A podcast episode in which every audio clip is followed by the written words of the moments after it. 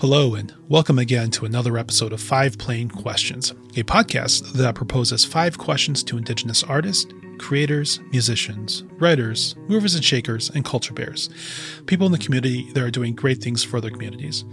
I'm Joe Williams, your host for this conversation. I'm director of CANAA, the Native American programs at the Plains Art Museum. My goal is to showcase these amazing people in our Indigenous communities from around the region and country. I want to introduce you to Dakota Mace. Dakota Mace is an interdisciplinary artist whose work focuses on translating the language of Dene history and beliefs. Mace received her MA and MFA degrees in photography and textile design from the University of Wisconsin Madison, and her BFA in photography from the Institute of American Indian Arts. As a Dene artist, her work draws from the history of her Dene heritage, exploring the themes of family, lineage, community, and identity. In addition, her work pushes the viewer's understanding of Dene culture through alternative photography techniques, weaving, beadwork, and papermaking. She also has worked in numerous institutions and programs to develop dialogue on the issues of cultural appropriation and the importance of Indigenous design work. She is currently a grad advisor in painting and drawing at the School of Art Institute in Chicago and the photographer for the Helen Louise Allen Textile Center and Center for Design and Material Culture.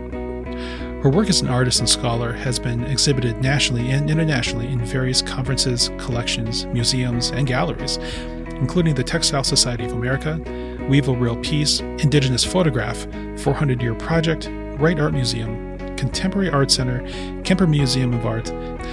So let's jump into this conversation with Dakota Mace.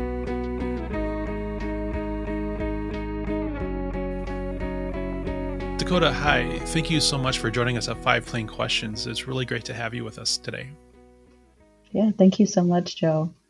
Really excited to be here. Would you be able to introduce yourself? Uh, tell us a little bit about your background, uh, about yourself, where you're from. Of course. Um, so,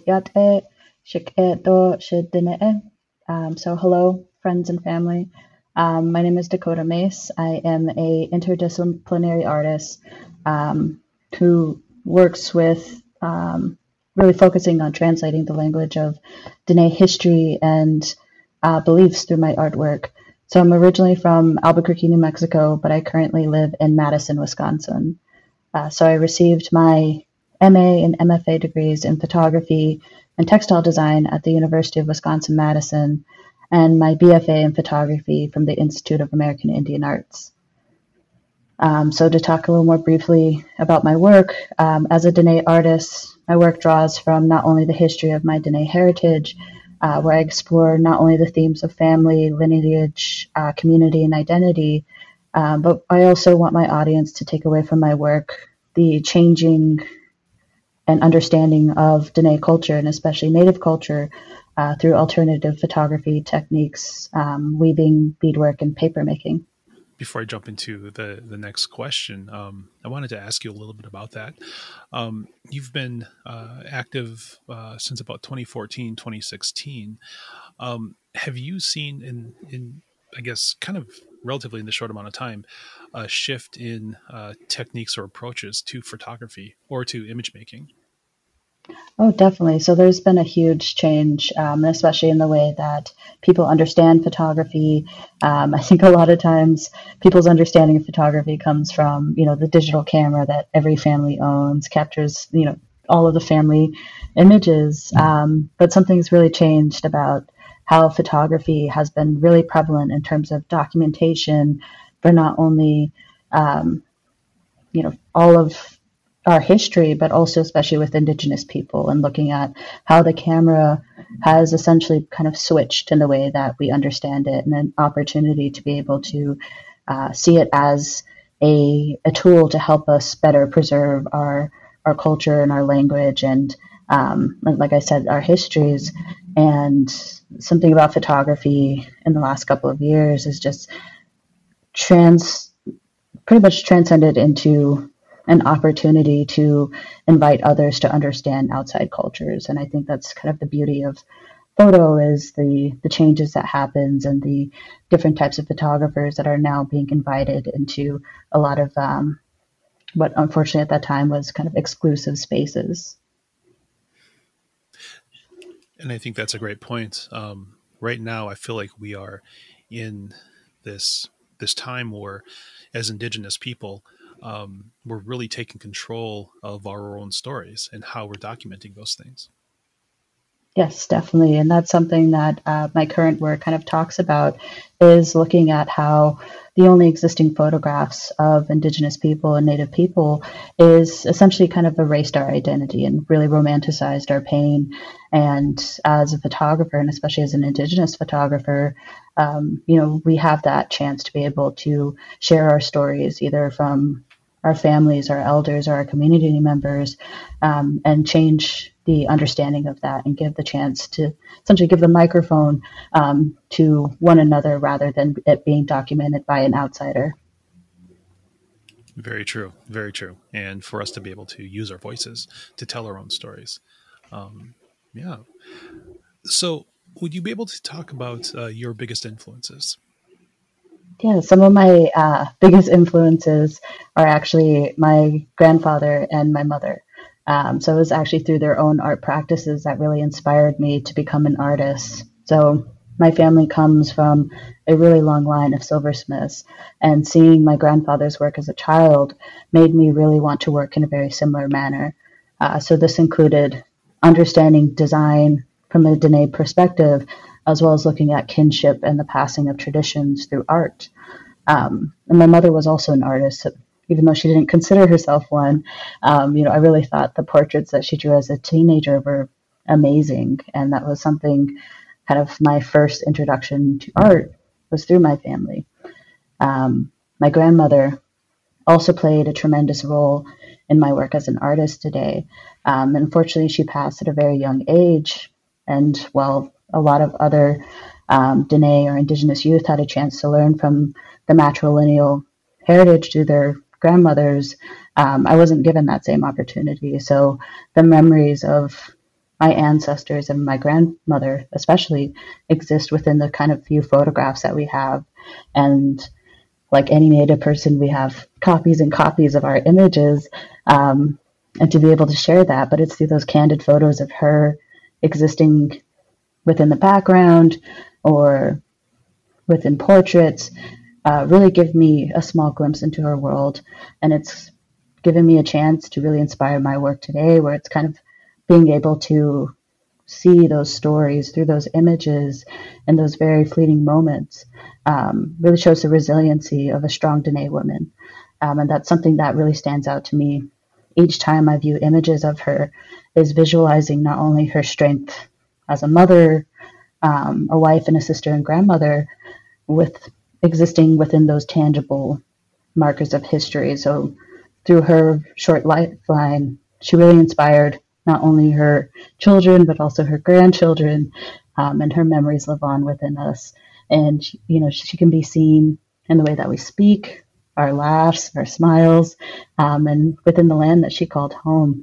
Um, so it's for me the family is a big part of my identity as an artist, but it's also my ancestors before me, um, and especially from my grandmother, was a lifeline to our culture and really allowed us to reclaim our narratives through our family photographs and really challenge the traditional notions of the uh, colonial understanding that surrounds the reading of Indigenous photographic imagery.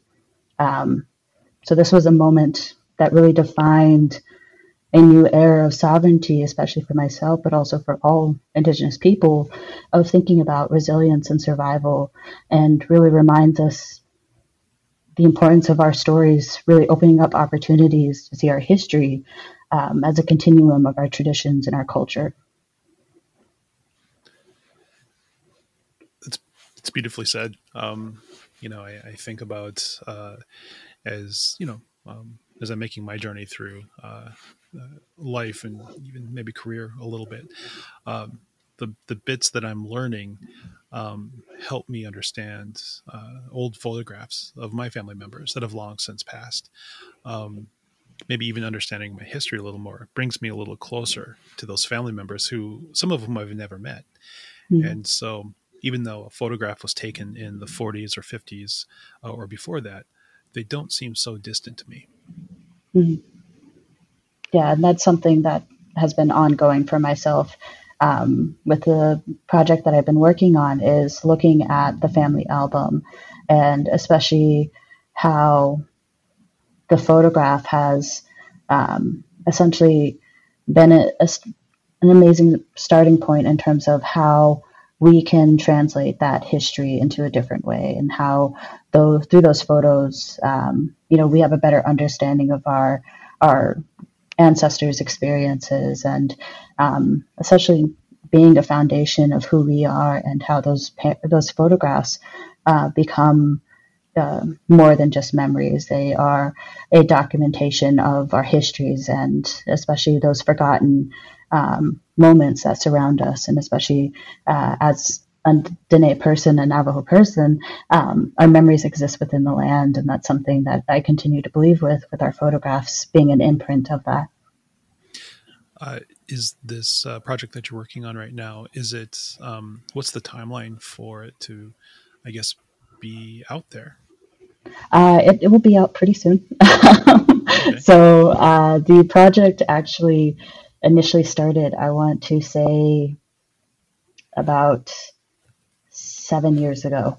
Um, so it has been really a huge kind of step within the last year uh, because this project initially started with the photographs of my family that came from various personal archives and collections.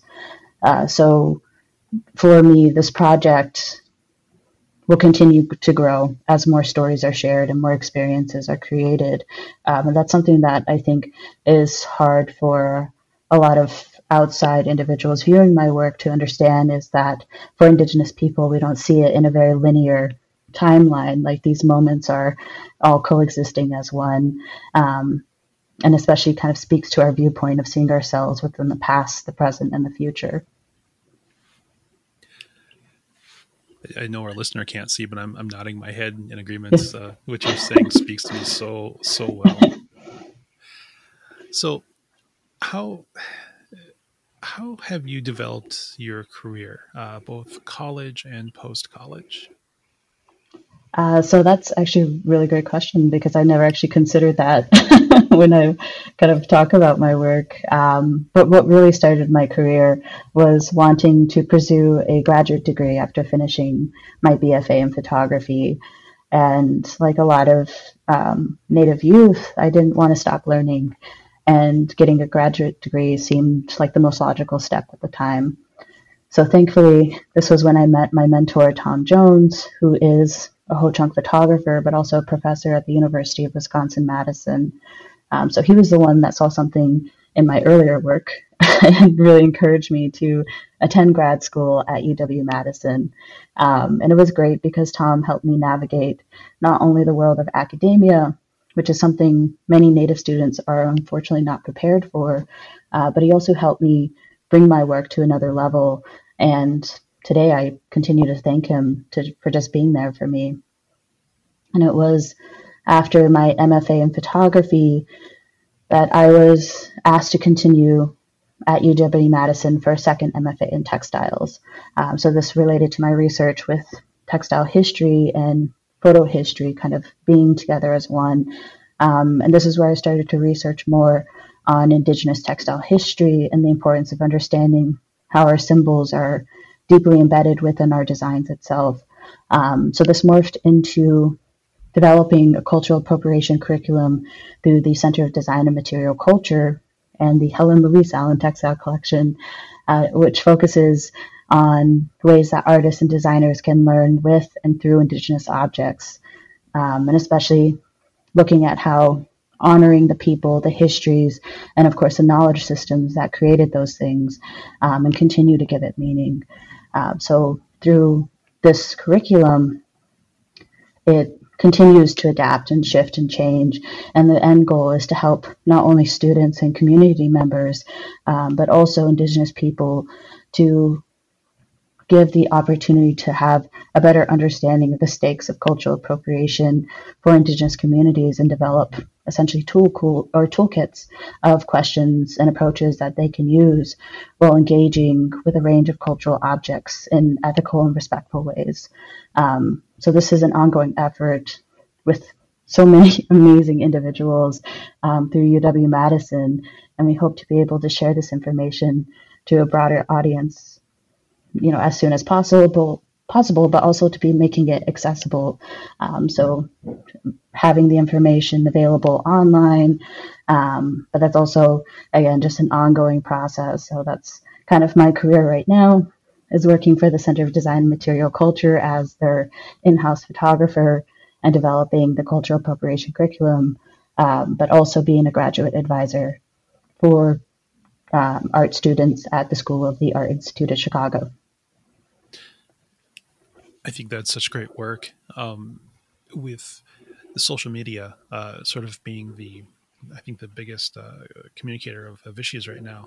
Um, I see online a lot of um, uh, fashion companies uh, appropriating culturally appropriating images uh, from from our cultures and uh, taking those images and applying them to their designs and whatnot and i always wonder um, how to approach or how to to to say something or, or do something um, that's not reactive to those things you know you see those but how, how how does one engage um, those companies or people that are doing this?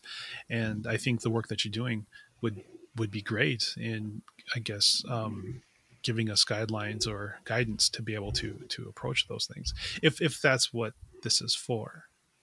Yeah, definitely. I mean, like I said, it's an opportunity for people who don't have experiences working with Indigenous artists or designers um, to be able to learn those histories, but it's also uh, through the toolkit gives them the chance to ask questions about the works that they're creating or um, relationships that they're building with organizations or companies, whether or not this is something that's sustainable or something that they should continue to develop, um, and whether or not it will hurt those communities that they're pulling those designs from or working with.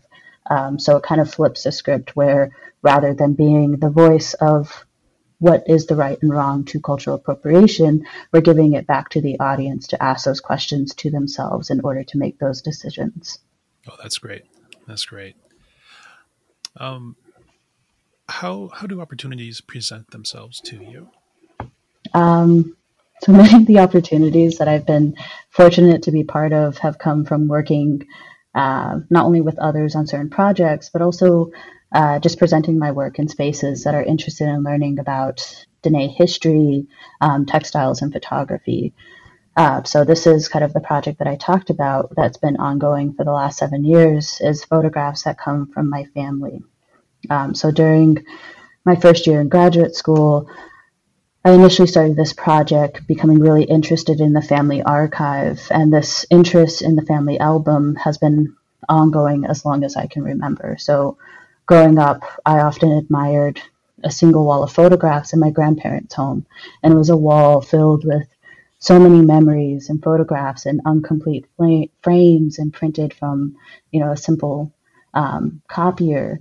And these photographs really became an inspiration as a photographer and seeing how my family documented our lives and the few material objects in those memories.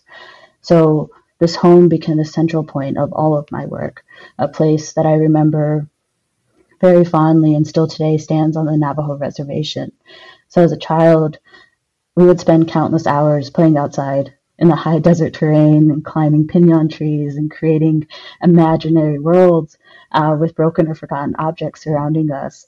So as I grew older, I of course naturally became the family photographer. So documenting our lives at pivotal moments. So that was birthday parties, um, funerals, and something as simple as dinner.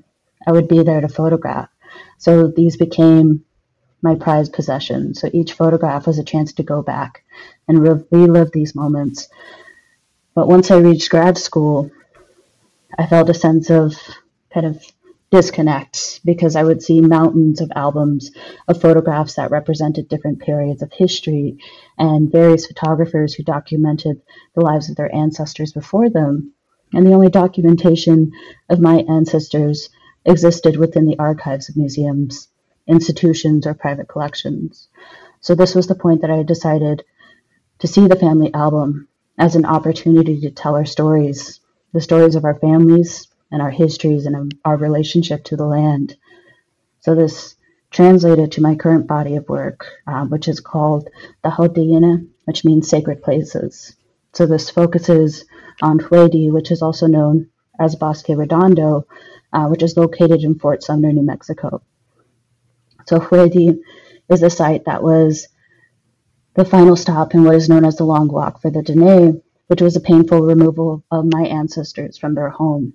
So the name is the Dene name for Fort Sumner, and it was a place of extreme hardship where many of my ancestors were imprisoned from 1864 to 1868. Um, so during this period, many Dene people perished and were unable to return to their home. And the only existing photographs, um, again, erased our identity and romanticized our pain. And the stories remembered come from our elders, and each story was passed on from one generation to the next. So many of these stories in the history of Hwéeldi itself were omitted from the US history books that really furthered the effects of colonialism. So while the stories existed, many elders chose not to tell those stories, believing that it would cause further harm to remember those memories. So the project itself provides a platform for carefully using photography and oral narratives to offer healing for those who came before us and future generations. What would you say to the 18 to 22 year old uh, that's listening to this conversation? Um, continue to be inspired by your family and your culture. Uh, what I hope that my audience, as well as a younger generation, uh, can take away from my work is a better understanding of Dene history, just being one part of the bigger story of Indigenous people. Um, not only is it vital to speak about Dene histories to people, but it's also providing that platform to understanding the broader issues of Indigenous history within America. So many of these events that change our culture and our land really stems from colonization and is again omitted from those history books.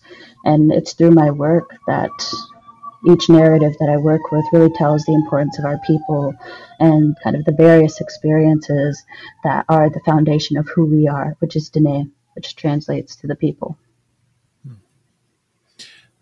Where, where can our listener uh, find uh, find your work, find you on online? Uh, I'm pretty active on Instagram. Okay. so if you uh, just type in my name, Dakota Mace, I'm usually the first one to pop up. Uh, but I also do have a website.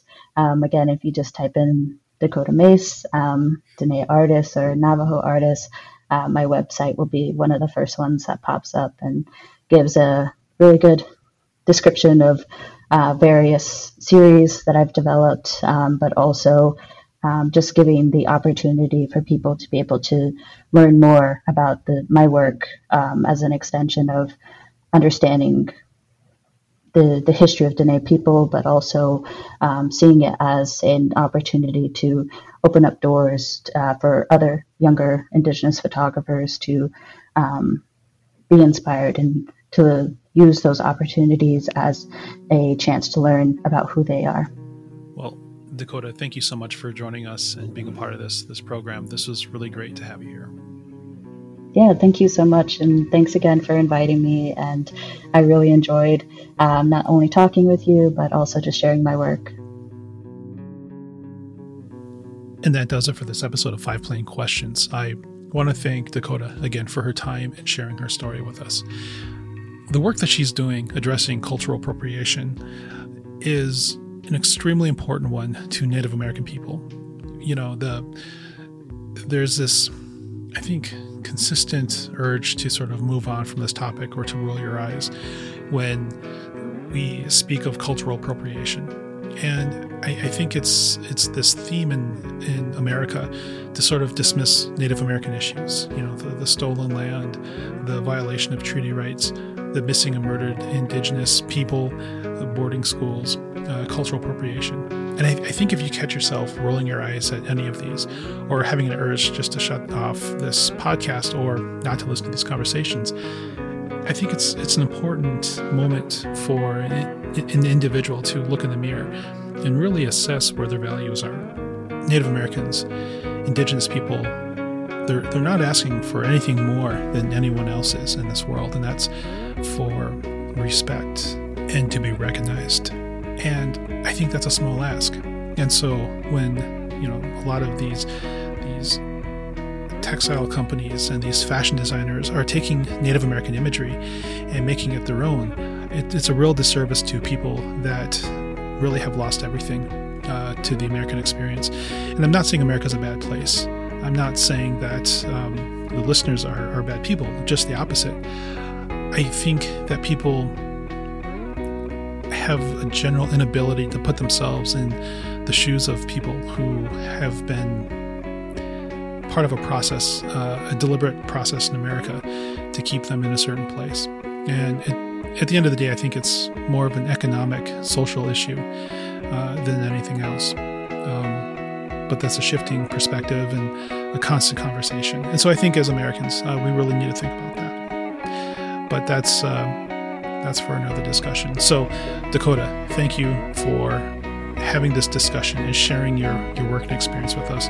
I look forward to your upcoming projects, and we will we'll keep an eye on, on what you're what you're doing next. I also want to thank you for joining us and spending time listening to what I feel is a very important story and perspective from our community. So please join us next week as we speak with another incredible person. I'm Joe Williams. You can find me at CANAA, at C A N A A, Creativity Among Native American Artists on Facebook, on Instagram, on Twitter, and our plainsart.org website. There you can see our programming, our past videos, and these podcasts. So if you have a suggestion for someone for me to interview, please find me on social media and message me. I'd like to hear from you.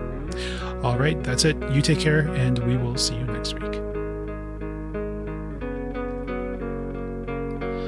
This has been an 11 Warrior Arts production.